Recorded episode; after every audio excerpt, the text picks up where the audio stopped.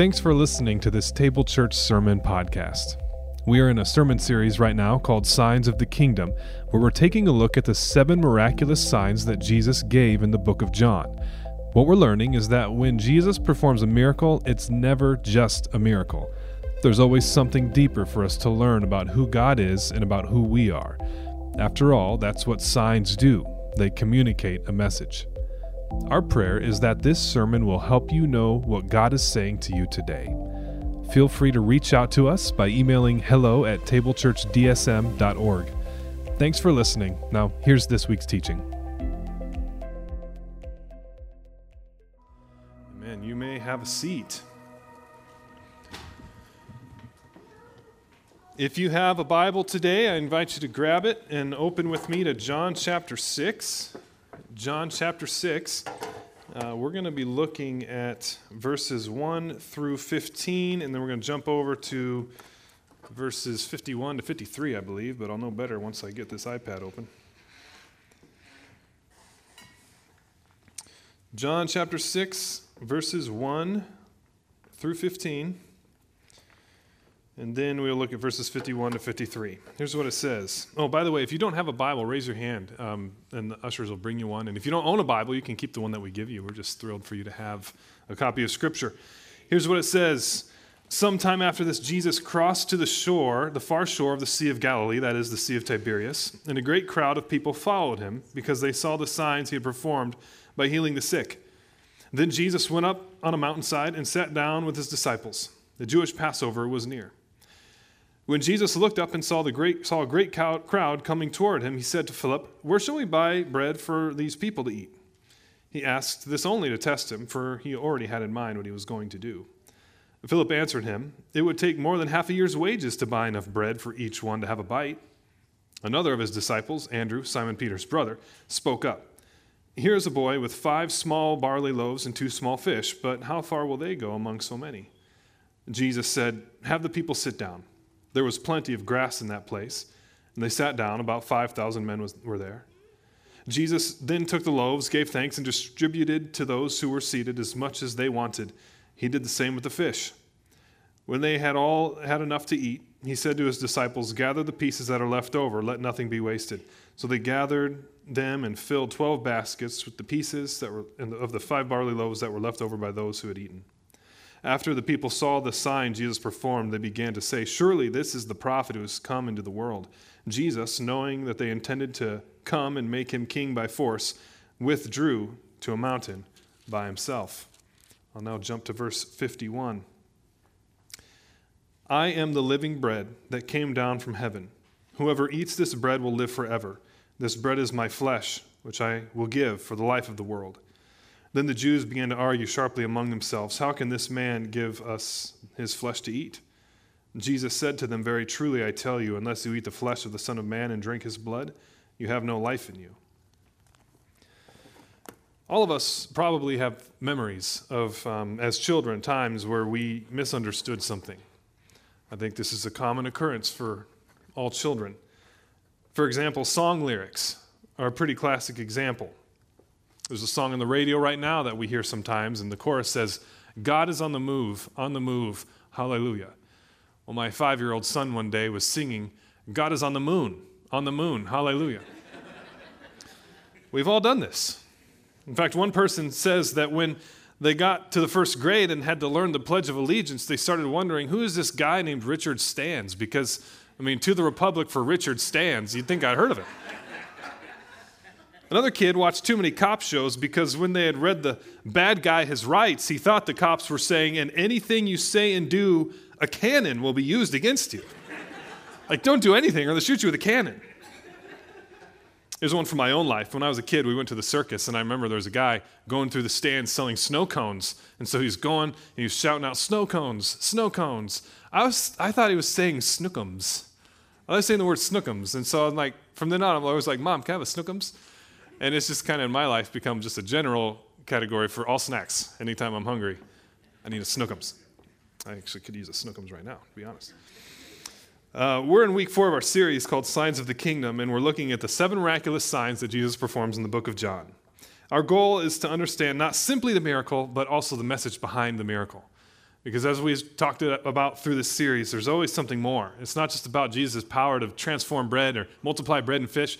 There's always some sort of a, a sign, a message, something that God's trying to communicate about what He's doing in the world through the miracle.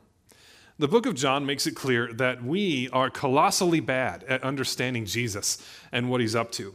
it's not just like the religious leaders who misunderstand Jesus. His own disciples, his closest followers, time and time again, misunderstood what Jesus was doing or what he meant by what he was saying.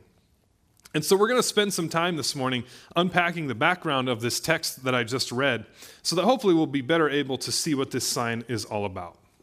First of all, it's important for us to realize uh, that our faith is built upon the history of a small, relatively obscure, uh, ancient Near Eastern nation called Israel. Now, you've of course heard of Israel, um, but back in Israel's day, hardly anyone had heard of Israel. They weren't very big. They weren't particularly powerful. They were no Egypt or Babylon or Assyria or anything like that. But our faith, its roots are entirely in this nation's history and beliefs. What we call the Old Testament is the story of Israel and their relationship to God. Much of the Old Testament is spent trying to do two things trying to assure Israel that, number one, that their God is more powerful than other gods, and number two, that their God is faithful and will not abandon them. Those are the two questions that it seems to me most all the Bible write, all the Old Testament writers are trying to answer for the people of Israel. One of the biggest examples of this is the story we call the Exodus. In the Exodus, those two questions are answered Is our God more powerful? Is our God faithful to us? In fact, in the Exodus, this is where, you know, Israel had been slaves in Egypt for 400 years. They were crying out to God, and God hears their cry. And so, number one, he delivers them over the power of Pharaoh and the power of the gods of Egypt, shows that he's more powerful than them, and he shows that he's faithful to them, that he has heard their cries. And he does this through the leader Moses. And uh, remember, they, he, God parts the Red Sea and leads them across through the sea as though on dry ground in order to escape Pharaoh's army. And Israel would then uh, commemorate the day that God delivered them from Egypt with a holiday that they called the Passover. And the Passover was, is for, uh, for Jews what, what uh, Easter is for us. I mean, this is like the high point of the church year. It doesn't get any bigger than Passover. This is the moment that God came and decisively rescued them, decisively overthrew the powers that had bound them. And then once God saves them from Egypt, Israel goes on to wander in the desert. And you know, the people, they, they start to grumble. They start to, to question whether or not this God of theirs had good intentions or not. They say, Look, we're out here in the middle of the desert. We've got nothing to eat. At least in Egypt, we had like campfires with pots of food on it, you know? This God has just let us out here to die. And so once again, God answers. He shows them his power and his faithfulness. He provides manna from heaven, bread from heaven, and quail as well. And so they, they will never go hungry. He gives them exactly what they need to survive. It's a sign, once again, their God can do anything and he will care for them. But sadly, despite these miracles, Israel's heart doesn't really belong to God. They quickly forget what their God has done. They start to see how powerful other nations are how big other nations are, and they start to think maybe, maybe their God is more powerful than our God. Maybe, maybe we should worship their gods. They don't listen to the prophets, they just do what they want. And so eventually, God gives them what they want. He turns them over to worship these other, these other gods. And sure enough, without God among them, they are captured and sent away into exile. But still, the questions remain Will our God leave us or is he faithful? Is our God powerful enough to deliver us from this exile? And the writers, the prophets, are trying to answer these questions. And Israel's sacred writings tell of a Savior who would come who would come and deliver them. They called him a Messiah. It simply means anointed one. There would be a, an anointed one who would be like another Moses, a rescuer who would come and defeat their enemies and deliver them from captivity once again. And listen, John chapter 6, the passage that we just read, is dripping with literary suggestions that would make all the Messiah warning lights start going off in the minds of his hearers. In fact, for someone who knows the Old Testament, John 6 is like a movie that's like full of Easter eggs. Just take a look at all the Old Testament parallels happening here. We've got it on the screen above me so you can kind of follow along. First of all, we learned about the Passover, right? That's like the high point of their of their celebrations. This is the when God rescued them from Egypt. Well, guess what? In verse 4 of our passage, it tells us it was the Passover. And so already we know, okay, this story, what Jesus is about to do, is happening at the Passover. And you remember in Exodus, the Israelites, they wandered in the wilderness for a while. Well, here we have what's happening is that there's like thousands of people following Jesus throughout the com- countryside. And so you kind of start to see, okay, so once again, we've got like this huge mass of Israelites wandering around out in the countryside, out in the wilderness, if you will. And so, once again, the parallels are starting to take shape. Uh, in Exodus, they complain that they have nothing to eat. And in John, Jesus turns to Philip and says, Hey, what are we going to give all these people who have nothing to eat? They're hungry. In Exodus, God provides bread from heaven in the form of manna. And in John, Jesus, what's he do? He provides bread from heaven, he multiplies the bread.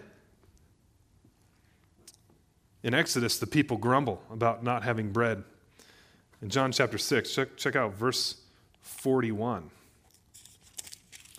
Here's what it says it says, At this, the Jews there began to grumble about him because he said, I am the bread that came down from heaven. Of course, there was 12 tribes in Israel. How many basketfuls did they pick up afterwards? They had 12 basketfuls of leftovers. This is God reconstituting the nation of Israel in abundance, it's telling us. And of course, how did God deliver his people from Egypt? Well, he parted the Red Sea and they walked through the sea as though on dry ground. Well, you know what's right smack in the middle of John chapter 6. The story where his disciples are out in the Sea of Galilee and a storm comes up, and sure enough, they look up to see Jesus walking on the water as though on dry ground. And so, what we have here is simply too many parallels to miss the fact that what they have been waiting for is happening in Jesus. John chapter 6 is this huge neon blinking Messiah sign. And the people, they catch on pretty quick. It doesn't take them long to figure out what's going on. In fact, it says they're going to try to force Jesus to be their king. It says in verse 14 15, after the people saw the sign Jesus performed, they began to say, Surely this is the prophet who has come into the world. This is the one. He's the one we've been waiting for. And Jesus, knowing they intended to come and make him king by force, withdrew to a mountain by himself. So, in one moment, we see how incredibly close the people came to understanding, to seeing the truth, to seeing who Jesus was, but also how badly they misunderstood what Jesus was doing. They realized that the Messiah had come, but they misunderstand what that meant. They're so close, yet they're so far. They're singing God is on the moon. Like, you almost had it. You're almost there. But just imagine how exciting it must have been. It's Passover. You've got the miraculous manna from heaven. You've got the 12 basketfuls. You've got the crossing of the sea. It's just so obvious. The Messiah is here. Make him king now. Let's go. By the end of chapter 6, the people will have gone from trying to make Jesus their king to abandoning him by the masses. They will look at him and his followers will say, This is a hard teaching, and they will leave him. They thought Jesus was the one who would give them an endless supply of bread for their stomachs, like Moses in the desert. But Jesus wants to push them a step further. He tells them that he's not just the one who gives them the bread, he is the bread, he says. Verse 51 I am the living bread that came down from heaven. Whoever eats this bread will live forever. And of course, the people are like, okay, that's a little weird and kind of gross, honestly, Jesus. Come on, do that bread trick again. He doubles down. Jesus said to them, Very truly, I tell you, unless you eat the flesh of the Son of Man and drink his blood, you have no life in you. Wow, that's a jarring metaphor, isn't it? And here's the point true satisfaction is found only in Jesus. It's not found in the power that you're chasing or in the money that you crave or in the freedom that you want. Israel wanted a king, but the reason they wanted a king is because of what that king would do for them. And Jesus says to them, Look, I'm not here to do your bidding. If you want satisfaction in life, you need to orient yourself around me. I am your nourishment. The people were believing in Jesus because they believed Jesus could give them what they wanted. They wanted Jesus for what Jesus could do for them, but Jesus refuses to budge. Instead, Jesus told them they must budge. They wanted a king to defeat other kings. Instead, they got Jesus who wouldn't fight. In fact, later in the book of John would say, Hey, my kingdom is not of this world. They wanted a miracle worker to satiate their appetites. Instead, they got someone who simply offers himself. They were disappointed. So they left him. We recently bought a puppy, which you all know because I've used this as an illustration for like the last four weeks in a row. I don't know, I'm, just, I'm getting so much material out of this puppy. Um, he's a four month old golden doodle. And he can be a handful, and so we are, we've been training him, you know, which I really think is fun. And it's like you're communicating with another species. That's crazy, right? And so we're training him. One of the first things that I learned to do, and we got him signed up for classes next month. I'm excited about that. But here's one of the first things you learn to do is you, whenever you want the dog to come or to sit or whatever, you, you say, look at me. Look at me, Theo. Try to get their attention, to lock eyes with you. You try to teach them how to like hold that, that look for a while in order to make sure that you're the one that they're focused on. And Theo does really well with that as long as it's just like my family alone in our house. But as soon as we go outside and you've got all the smells and all the birds and the squirrels and the other dogs and the cars honking and every other distraction in the world, it's like he, does, he wants to look everywhere except at me.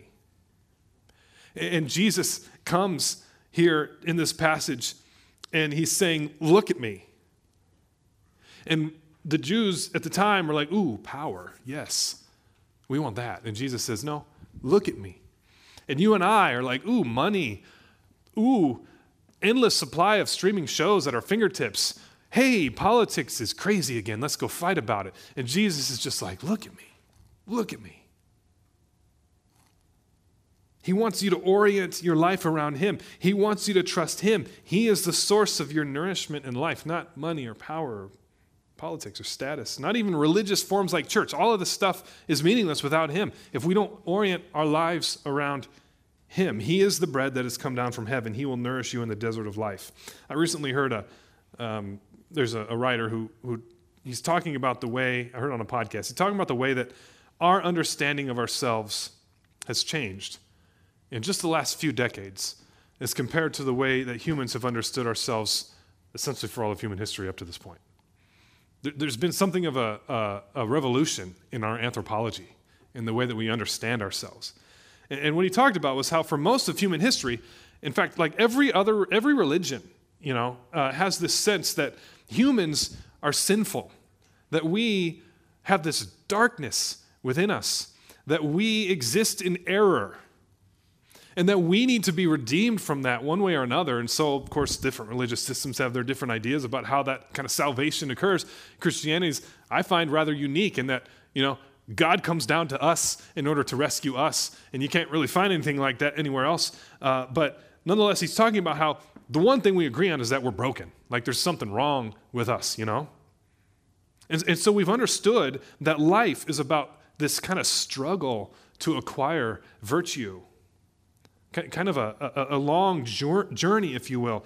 Um, now, as Christians, we believe that this happens through the empowering of the Holy Spirit as we make ourselves available to God through disciplines and sacraments and that kind of thing, um, where we can receive His grace. But no matter the religion, there's always this struggle toward healing, toward virtue. There's, there's a journey of formation that we must go on in, as we seek to be freed from the darkness within us. But in the last few decades, there's been a rather unprecedented change and our understanding of ourselves. See, for, whereas for most of history, we believe that our, our urges, my, my inclinations, my, my thoughts, and my fantasies need to be chastened, need to be disciplined, need to be brought into order, whatever language you might choose, need to be redirected. We now live in an era where those urges are actually considered essentially good. This is very different.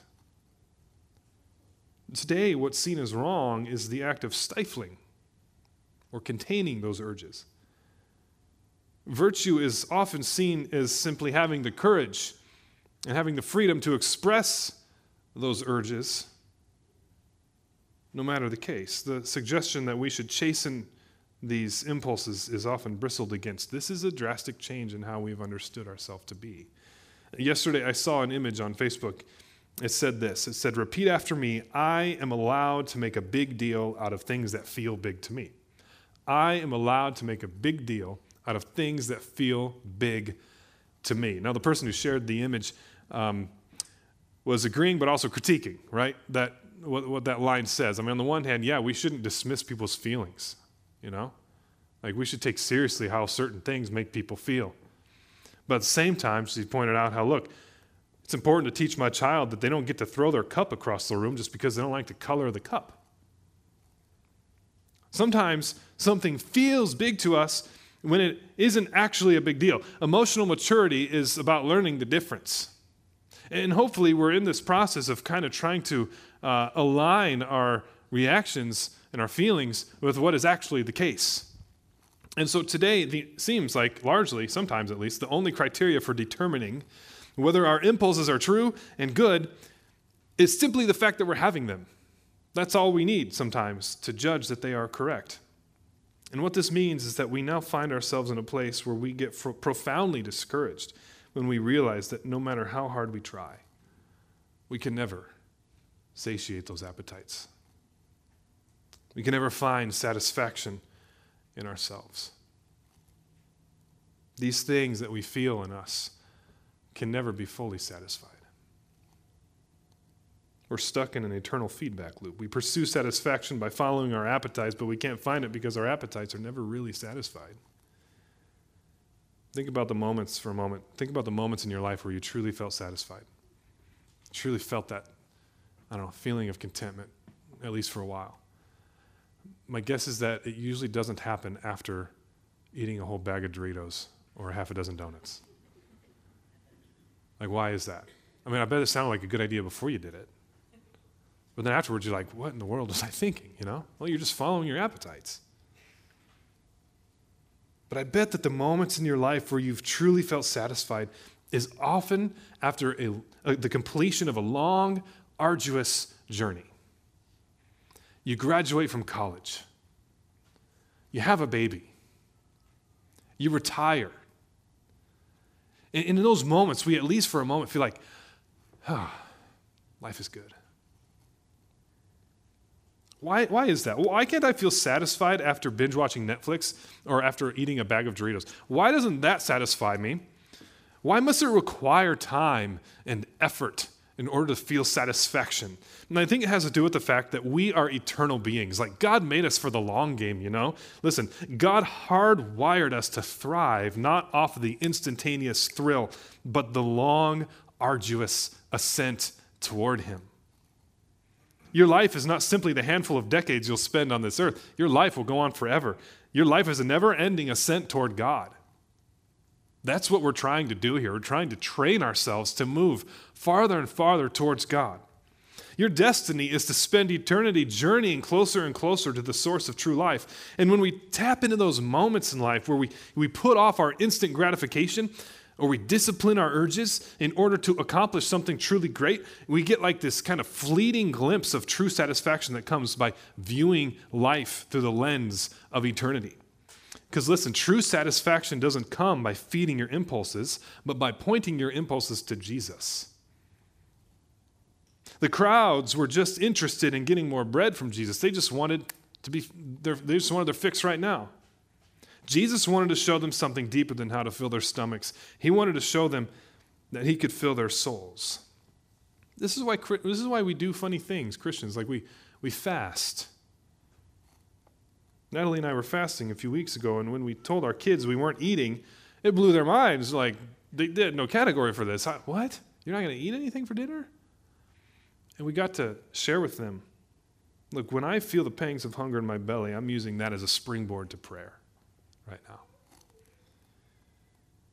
I'm trying to train myself that every time I feel the urge to eat, I'm going to redirect that towards Christ. And soon that urge won't have the same control over me that it had on me before. With practice, the hope is that those impulses won't conquer me, that God will have conquered me.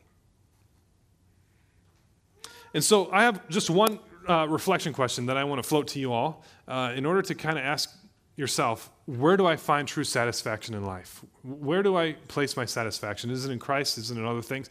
Ask yourself this question, would you? How well do I suffer? How well do I suffer? How do you do when things fall apart? Does it drive you to your knees? Does it drive your faith out the door? The reason suffering is a good measuring stick is because in those moments it is often revealed to us what truly motivates our faith.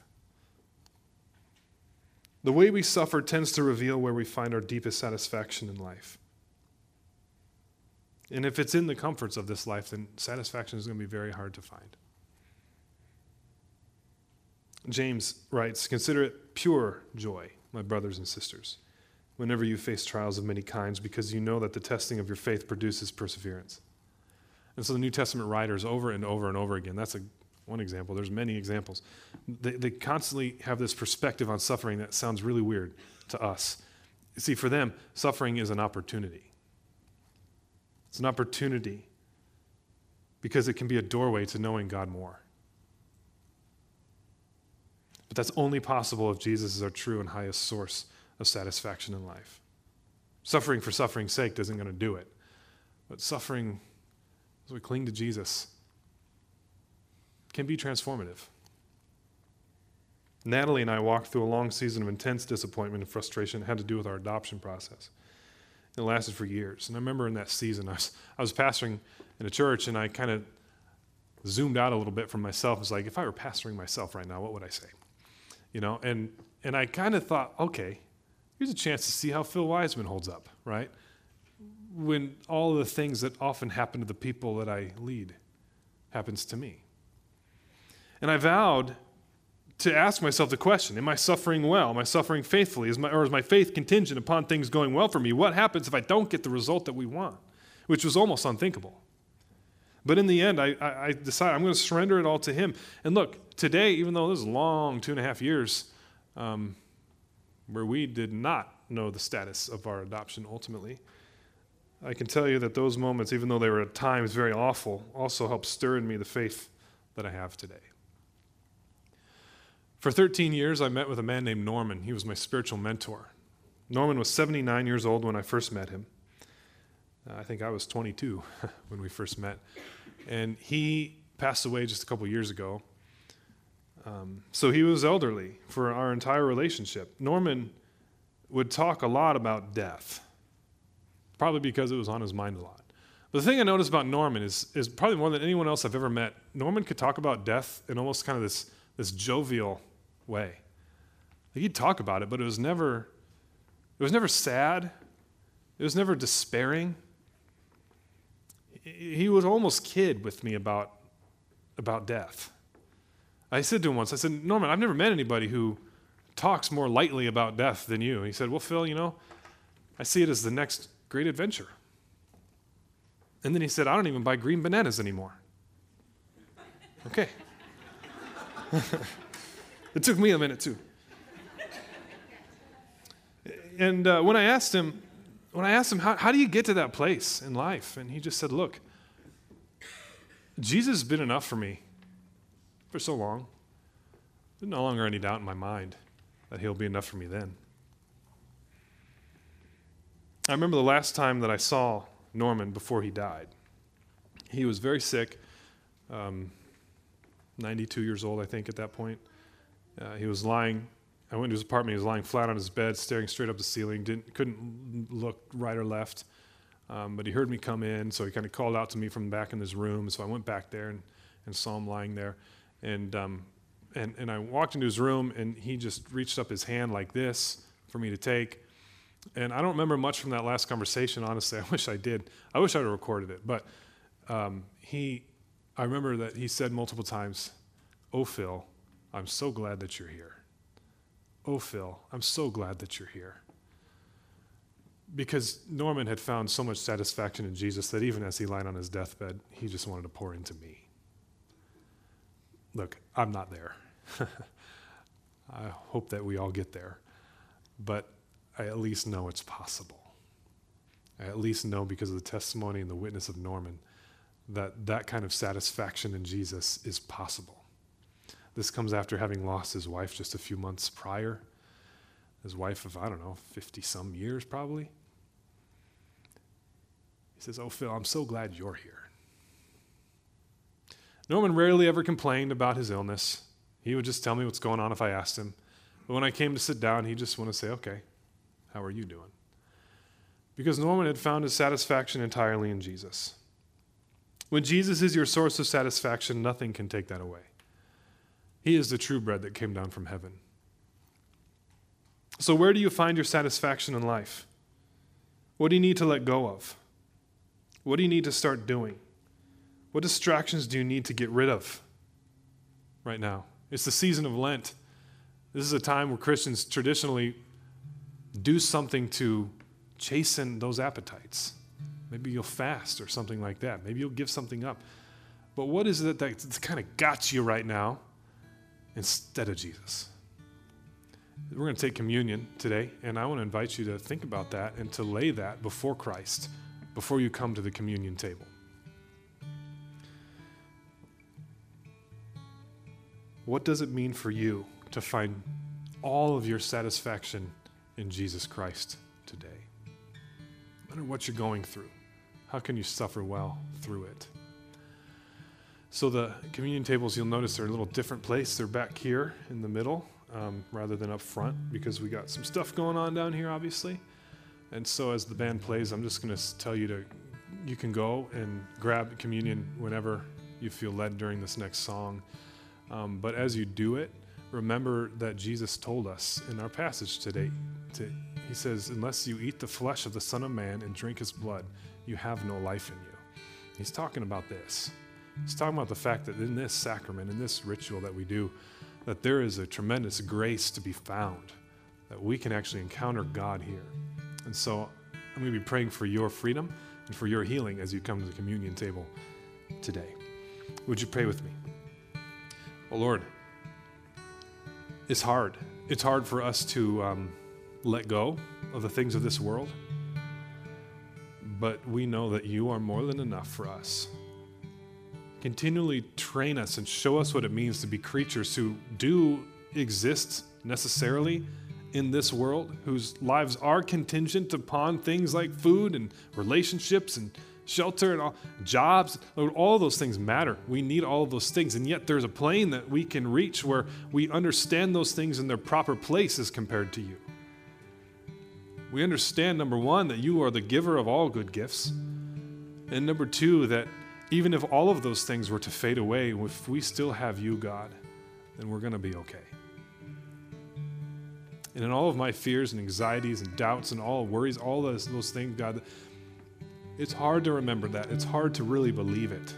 And so as we come to your table, Lord, as we eat the bread and drink from the cup, God, may that sink down deep into us. Give us the grace to know it even more. We love you, Lord. In your name, amen.